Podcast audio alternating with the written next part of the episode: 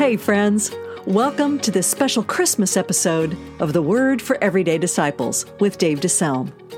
I'm Gwen DeSelm. I'm your host for this podcast that brings biblical teaching to everyday people in ways we can understand and then put into practice. Our teacher is Dave DeSelm. Dave spent over 40 years in pastoral ministry, planting, growing, and leading a church. Currently, he is the executive director of Dave DeSelm Ministries, offering resources for everyday pastors and the people they lead, such as a blog, devotionals, coaching, speaking, and more. You can find out more about us at davedeselmministries.org. Today, we're going to wrap up our series called Fear Not by looking at three characters in the Christmas narrative and what they can teach us about overcoming our fear. Here's Dave. We're going to end where we began with three Christmas texts, which I found to be quite remarkable. I've read through these texts for decades, but never before have I seen the consistency of the phrase, whether to Mary, to Joseph, or to the shepherds, fear not. Don't be afraid. For example, taking a look at the abbreviated portion of these on the screen, this is out of Luke 1. The angel said to her, do not be afraid, Mary. You have found favor with God, and you'll be with child and give birth to a son. You're to give him the name Jesus. Fear not. Don't be afraid. The second is found in Matthew 1. An angel of the Lord appeared to him in a dream and said, Joseph, son of David, do not be afraid to take Mary home as your wife. She'll give birth to a son, and you're to give him the name Jesus because he will save his people from their sins. One more. An angel of the Lord appeared to the shepherds, and the glory of the Lord shone around them, and they were terrified. But the angel said to them, Do not be afraid. I bring you good news of great joy that will be for all the people. Today in the town of David, a Savior has been born to you. He is Christ the Lord.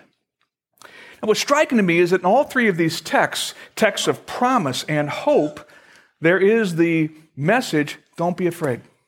Don't be afraid which says to me that in the midst of promise and hope, there will be a real temptation to give in to fear. So here's the question How did Mary, how did Joseph, and how did the shepherds deal with their fear? And if we can learn from them, indeed, I'm going to ask you to do your best to identify this morning with one of those characters, notwithstanding your gender, with either Mary or Joseph or the shepherds. What fear did they face? And how did they step beyond it? And what did they gain by doing so? All right? So that's your assignment, and hopefully you'll find yourself in one of the three. Let's consider Mary first. Have you found Luke 1? Let me read the extended version of this right now, verses 26 to 38.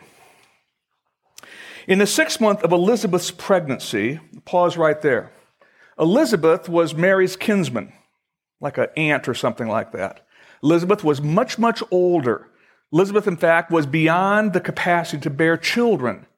She became the mother of John the Baptist, who would be Jesus' cousin. She's already six months pregnant, and her miracle is that she should never have been able to have a child at her age. Back the text. In the sixth month of Elizabeth's pregnancy, God sent the angel Gabriel to Nazareth, a town in Galilee, to a virgin pledged to be married to a man named Joseph, a descendant of David. The virgin's name was Mary. The angel went to her and said, Greetings, you who are highly favored, the Lord is with you. Mary was greatly troubled at his words and wondered what kind of greeting this might be. The angel said to her, Do not be afraid, Mary. You have found favor with God. You will conceive and give birth to a son, and you're to call him Jesus. He'll be great and be called the Son of the Most High.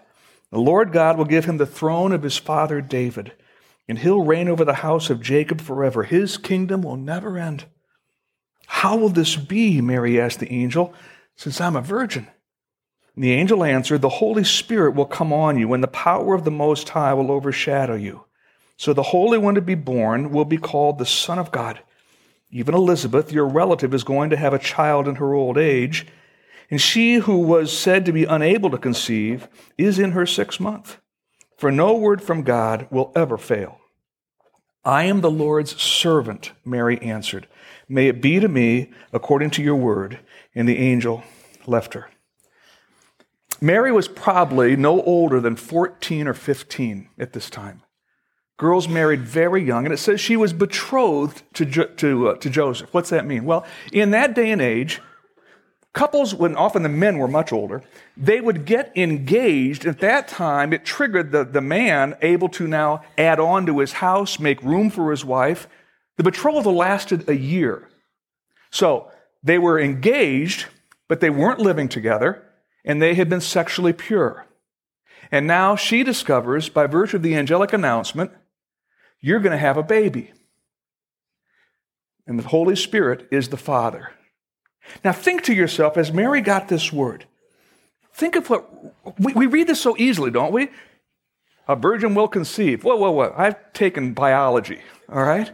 A virgin will conceive and give birth. Can you imagine what Mary must have thought? How to explain this to mom and dad? Uh, you know, an angel told me. How do you explain it to Joseph?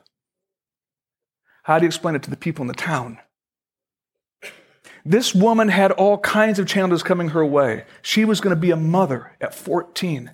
She was going to be the mother of the Son of God. All kinds of questions may have come her way. All kinds of fears may have arisen.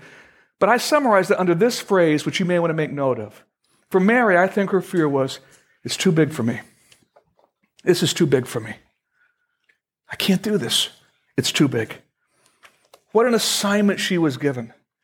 She had every human reason to take a pass on this. She was young, she was inexperienced, she wasn't well connected, she wasn't well resourced.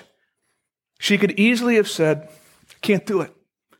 I can't do this. It's too big to me for me. Here's the deal. You are not going to lack for Mary moments in the next year. And you're going to find those occasions in your life when God's going to ask you to do something as his disciple. And fear is going to say, This is too big for you. This is too big for you. You're going to find yourself tempted to say, I can't do it. For example, God may, in fact, be challenging you to take the first steps toward restoring a broken relationship. And your first thought is, That's too big. Can't do it. He may be asking you to take a good hard look about your current job and to consider launching out into some other area. Your first thought is fear, it's too big. He may be challenging you to forgive that offender in your past. He may be asking you to step into a new ministry. He may be asking you to stop doing something. I'm going to ask you to stop living with your boyfriend and stop living with your girlfriend. And I know that you're afraid you'll lose them, or I know that's going to make things really shaky financially, but I'm going to ask you to stop doing that. And your first thought is, can't do it. That's too big for me. He may be asking you to give up a behavior, a practice, a habit. You know he's been asking to do this. Your first thought is, it's too big for me. That habit has had me for years. That practice has been going on for a long time. I do it in the shadows where no one knows. God says, I'm going to ask you to deal with that. It's too big for me. I can't do it your Mary moment. Fear warns us of all the bad things that could happen. Fear tells us that nothing could ever make a difference, but God says, maybe I'm just going to be enough for you. God says, through Paul, I can do all things through Christ who strengthens me. But you're going to have your Mary moments, and maybe as you sit here today, you can identify with her. Or maybe identify with the second character. His name is Joseph, and his story is told in Matthew chapter 1. So now, holding a finger here in Luke, slide back to Matthew chapter 1.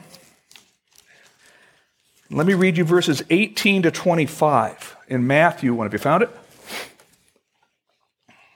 Matthew 1:18 This is how the birth of Jesus the Messiah came about. His mother Mary was pledged to be married to Joseph, but before they came together she was found to be pregnant through the Holy Spirit. Because Joseph, her husband, was a righteous man and did not want to expose her to public disgrace, he had in mind to divorce her quietly.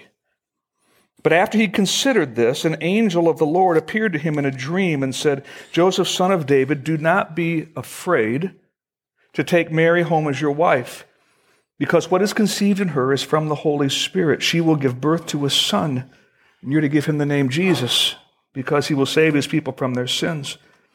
And all of this took place to fulfill what the Lord had said through the prophet.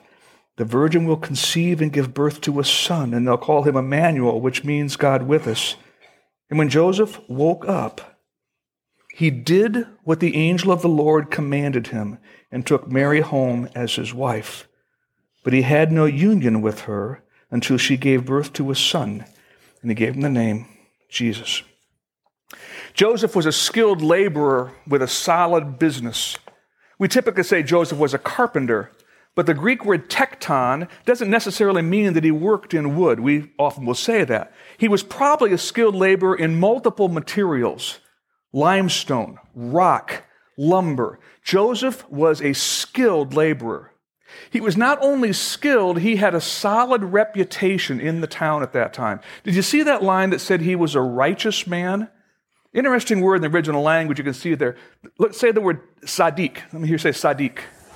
So Joseph was a righteous man. He was a sadiq. That's a, one who has achieved especially outstanding piety and holiness. His reputation was such, whether it was in the marketplace or the synagogue or the village at large, that's a righteous man. He's a good man. He follows the Lord. He's a sadiq. Can you begin to see the plot thickening here? Joseph is a righteous man, which means that when it says here that uh, Mary came to him, I think here was Joseph's fear. Let's, let's, let's write that down. Joseph's fear was this What will people think? What will people think? Do not be afraid to take Mary to be your wife. What will people think if I do? It says Mary was found to be pregnant in verse 18, it's like, how was she found? Was she found to be pregnant because she told Joseph? Was she found to be pregnant because her parents discovered? Was she found to be pregnant because the town gossips said it? She's pregnant. And how do you explain the fact that you've still been faithful? You're still a virgin. And how does Joseph deal with this? Notice the phrase where it said he was going to divorce her quietly. When you were betrothed, though you had not yet come together under the same roof, nor had you come together physically, the only way to break the betrothal is through an official divorce. So he was going to divorce her, but he was going to do so quietly because he did not want to further hurt her reputation but what was going to happen to his? Can you imagine the tongues wagging in Nazareth? Joseph. Mary, the righteous Zadik, marries someone who's pregnant, and he doesn't even have the good sense to recognize that she has betrayed him. Joseph faced the question that many of you are facing as well. In your attempt to follow the Lord, you are going to have to make some hard decisions, and people aren't going to understand. And tongues are going to wag. And you're going to find yourself haunted by the fear. What will people think? What will people think if I do this? What will people think? Maybe, maybe it's what we've been talking about with welcoming the stranger. The idea of daring to embrace those refugees and immigrants that everybody else is dismissing and marginalizing. What would it be if you were the one who welcomed them? But here's the thing what are people going to think? What will they say about you?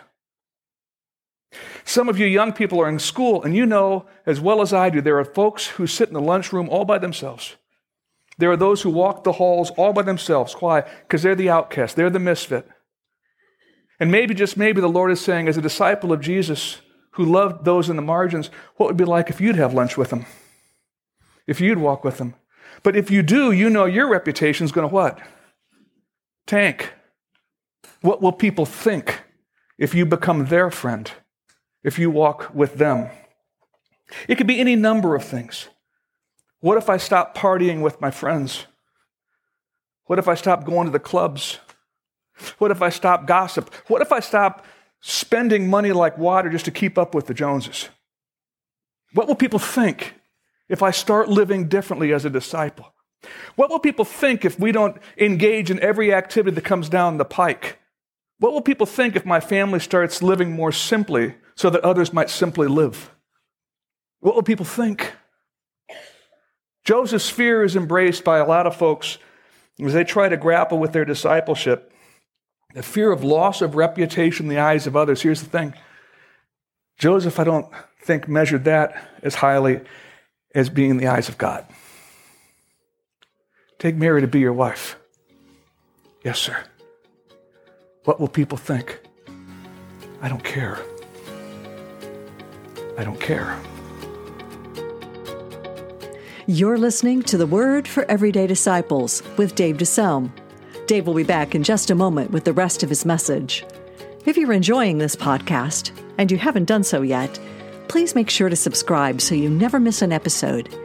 Then help others find us by leaving a review, giving us a five star rating, and sharing this podcast with your friends and family. You can also support us in this ministry. Just go to davedeselmministries.org and click on the donate button. Dave DeSelm Ministries offers resources for everyday pastors so they can equip the everyday people they lead to become everyday disciples. One of the ways we do that is through the Everyday Pastor blog.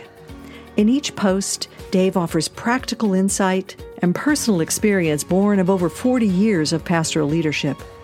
This blog covers topics everyday pastors and leaders need to strengthen their skills, sharpen their vision, and care for their souls. You can find the Everyday Pastor blog on our website, davedeselmministries.org.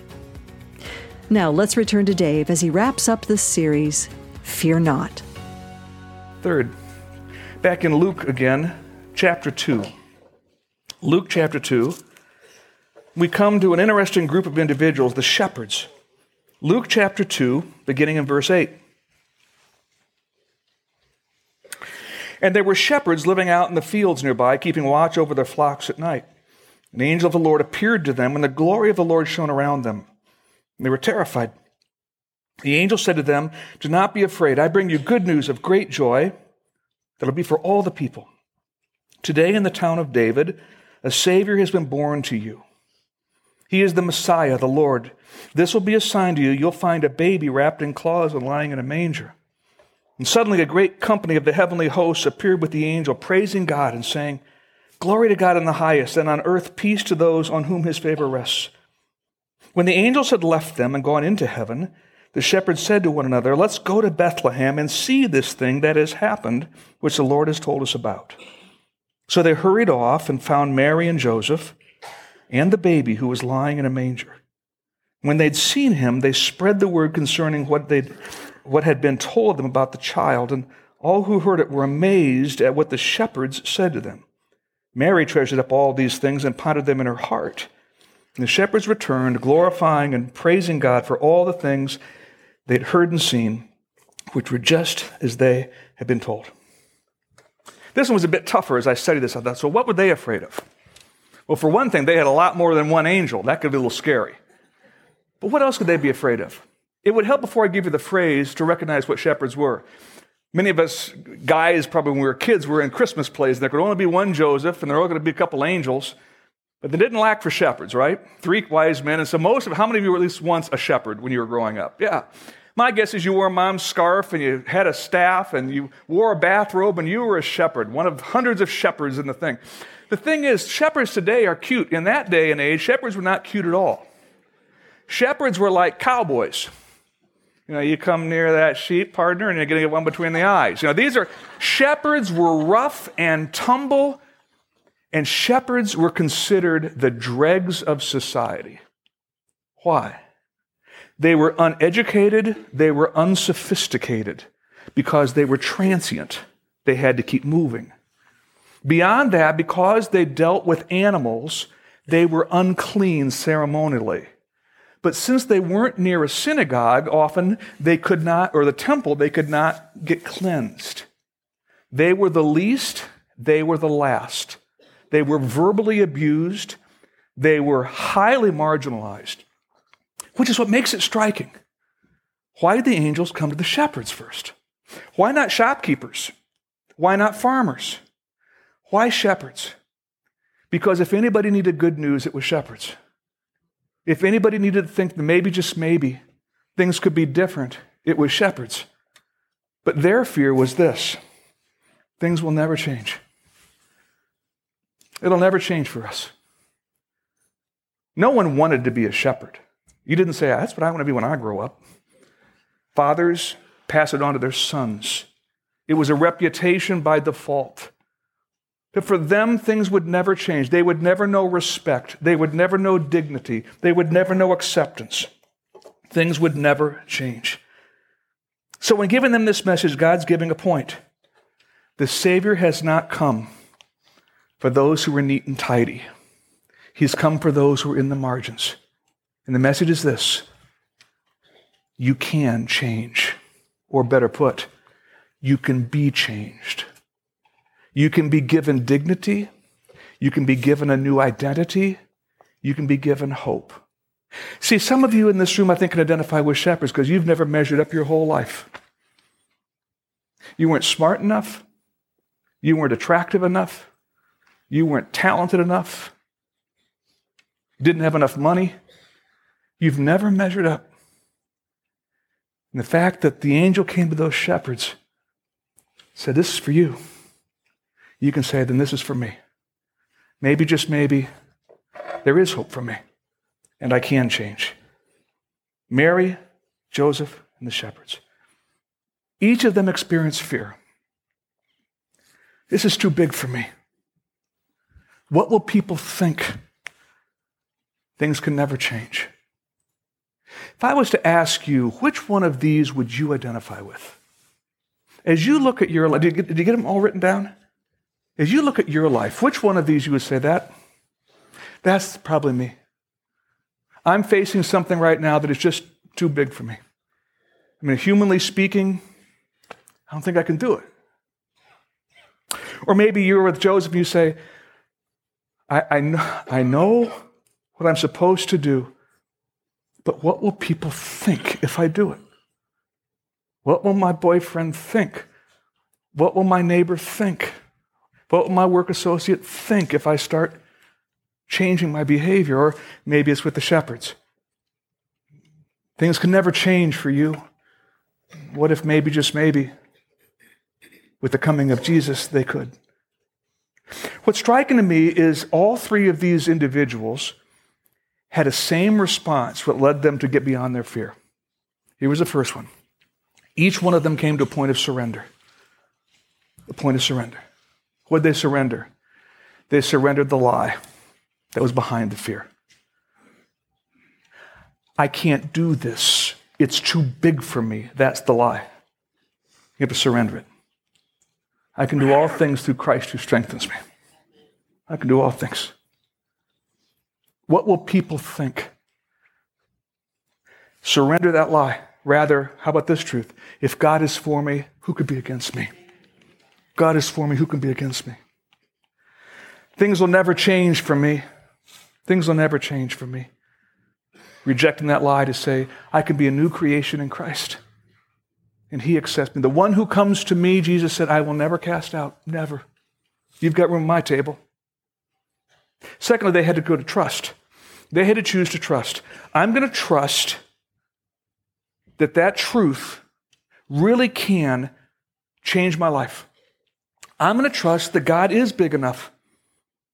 God is powerful enough. I'm going to trust. I'm going to dare to trust. But third, I'm going to have to obey. I'm going to have to take a step.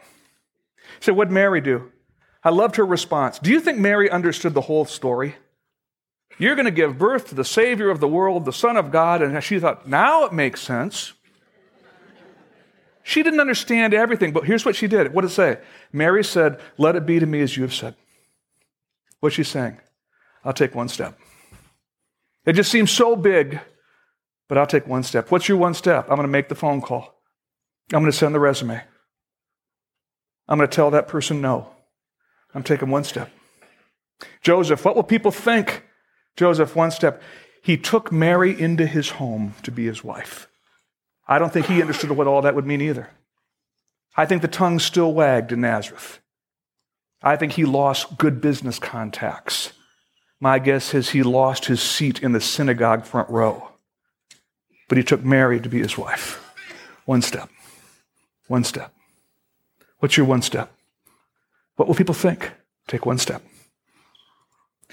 The shepherds, what was their step? Let us go to Bethlehem and see.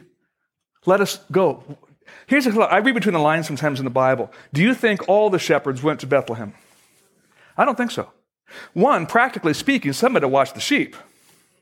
But my guess is there were some who stood there and said, What are you doing? You're a shepherd for crying out loud. It'll never be any different for you. We're losers. We're misfits. We don't belong anywhere, much less with the Messiah. But some went, and they took a step to Bethlehem. The result for all three of them, they were never the same. They were never the same. They discovered a relationship beyond their wildest dreams. And they discovered hope and they discovered peace, but they had to deal with their fear. So here's what I want us to do as we wrap this up. As you look at one of these, put a circle around the one that you identify with. Which one do you sense right now? If the Lord would put his finger on this in here, this in here, it's too big for me. You know what that is, don't you? You know what that is. So that, that's the one. I'm going to circle that one there. What will people think? That's, that's mine. Circle it. Circle Joseph. Um, things never change. Circle the shepherds. Here's, here's what I want you to do. Did you, did you write the phrase in? Did you write the phrase in for each one? What I want you to do now is put an X through the phrase of the one you circled. What will people think? That's no longer going to rule me. It's too big for me. Uh-uh. That's no longer going to rule me. Things can never change. Mm-mm. That's not going to rule me. Moving beyond your fear, overcoming your fear, recognizing things will come your way. You'll hear these whispers throughout 2014. It's too big for you. What will people think? Things will never change for you. Recognize where they come from and hear the words of the angel Fear not. The Messiah has come, and all things are possible in him. Thank you so much for joining us for the Word for Everyday Disciples with Dave DeSelm. If you'd like to let Pastor Dave know how this message has blessed you, send him an email at dave at davedeselmministries.org. Then join us next time as we look to God's Word for help and hope as we follow Jesus every day.